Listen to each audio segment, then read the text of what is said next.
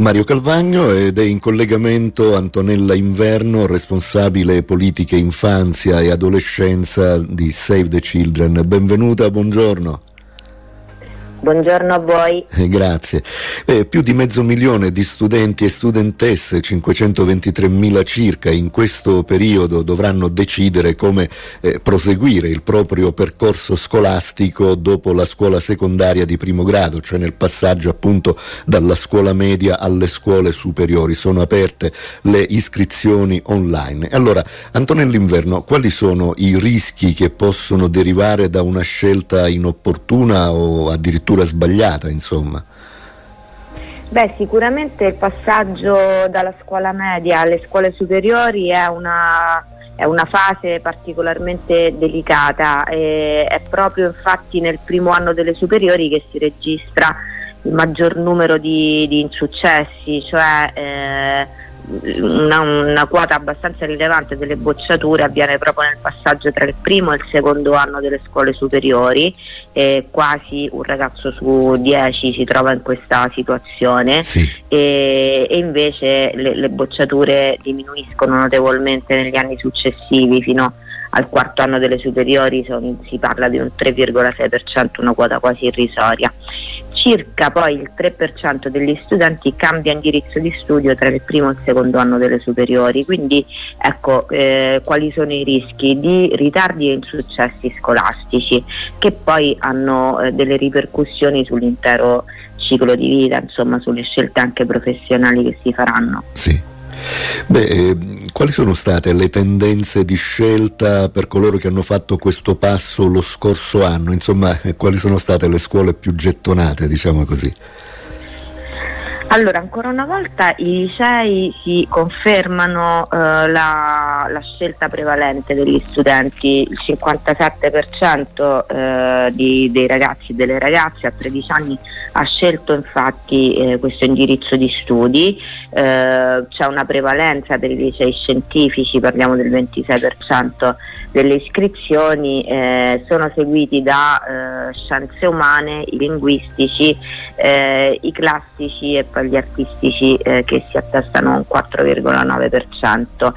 E, mh, mm, ci sono poi altri licei, quelli musicali e core- eh, coreutici, ma sono, ehm, e, e, quelli internazionali, ma sono percentuali veramente eh, molto basse sì, di sì, iscrizioni. Sì. Ehm, invece eh, subito dopo i licei ci sono gli istituti tecnici scelti da uno studente su tre, mentre uno su otto opta per un istituto professionale. Rispetto all'anno precedente eh, diciamo, c'è eh, un, un, aumento delle iscrizioni ai licei e agli istituti tecnici e una diminuzione, seppur piccola però una diminuzione di, di iscrizioni agli istituti professionali. Sì. Ancora però diciamo, eh, sulle scelte pesano eh, le condizioni di partenza purtroppo. Pesano sia le condizioni eh, socio-economiche che ehm, quelli che abbiamo definito i pregiudizi di genere, cioè eh, per esempio gli studenti con background migratorio eh, che sappiamo essere a rischio maggiore di, di povertà in Italia si iscrivono in prevalenza agli istituti tecnici, eh, seguiti invece dai licei e poi dai professionali in quota maggiore di quanto eh, lo facciano in generale gli, gli studenti. E, mentre gli studenti in generale eh, riguard- mh, mm, si iscrivono all'istituto tecnico eh, per un 12%, al, scusate, scusi, al professionale per un 12% e gli studenti con background migratorio lo fanno al 19,7%. Ehm, dicevo prima pesano anche gli stereotipi di genere, ehm, non ehm, non abbiamo, il Ministero non ha fornito, eh, non ha pubblicato i dati sulle eh, differenze di genere nelle iscrizioni ai licei, ma sappiamo che poi quando si arriva alle lauree ehm, per esempio la laurea in una disciplina STEM eh, riguarda quasi il doppio delle volte, eh, più del doppio delle volte gli uomini eh, invece rispetto alle donne. Certo, quindi insomma le discipline scientifiche, diciamo così, quindi matematica, ingegneria e quant'altro, eh, sono più appannaggio eh, del sesso maschile piuttosto che di quello femminile, quindi si auspica eh, che ci sia una, un cambiamento di, di tendenza, insomma, che si possa andare avanti su questo. Bene, e che consigli dà Save the Children? ai ragazzi e alle ragazze, ma anche eh, ai loro genitori per una scelta oculata e motivata nel proseguimento degli studi superiori? Diciamo che sulle, mh, sulla scelta della scuola pesano tantissimi fattori tra i quali va trovato un equilibrio, cioè le proprie preferenze, le aspettative del, del, sia de, dello studente che della famiglia che dei professori, le attitudini eh, e eh, anche le prospettive future di, di lavoro.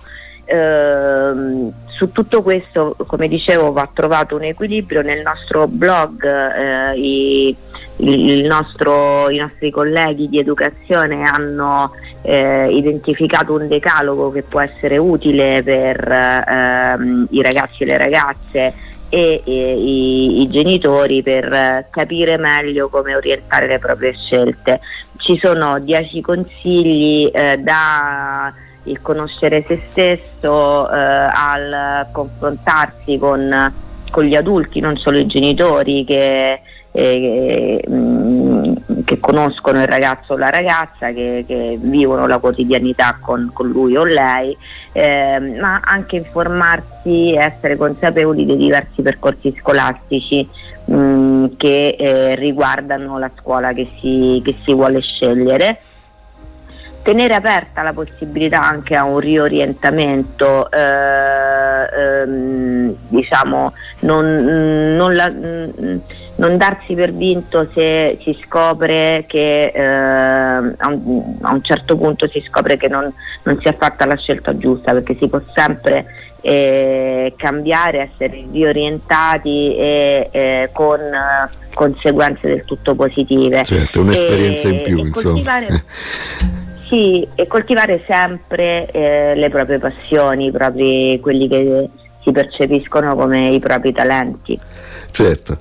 Bene, eh, allora avete sentito cari amiche e cari amici, eh, c'è il sito comunque savethechildren.it per approfondire questa tematica, vedere in dettaglio eh, i consigli e eh, ringraziamo Antonella Inverno, responsabile politiche infanzia e adolescenza di Save the Children. Alla prossima allora. Grazie, grazie a voi. Buona giornata.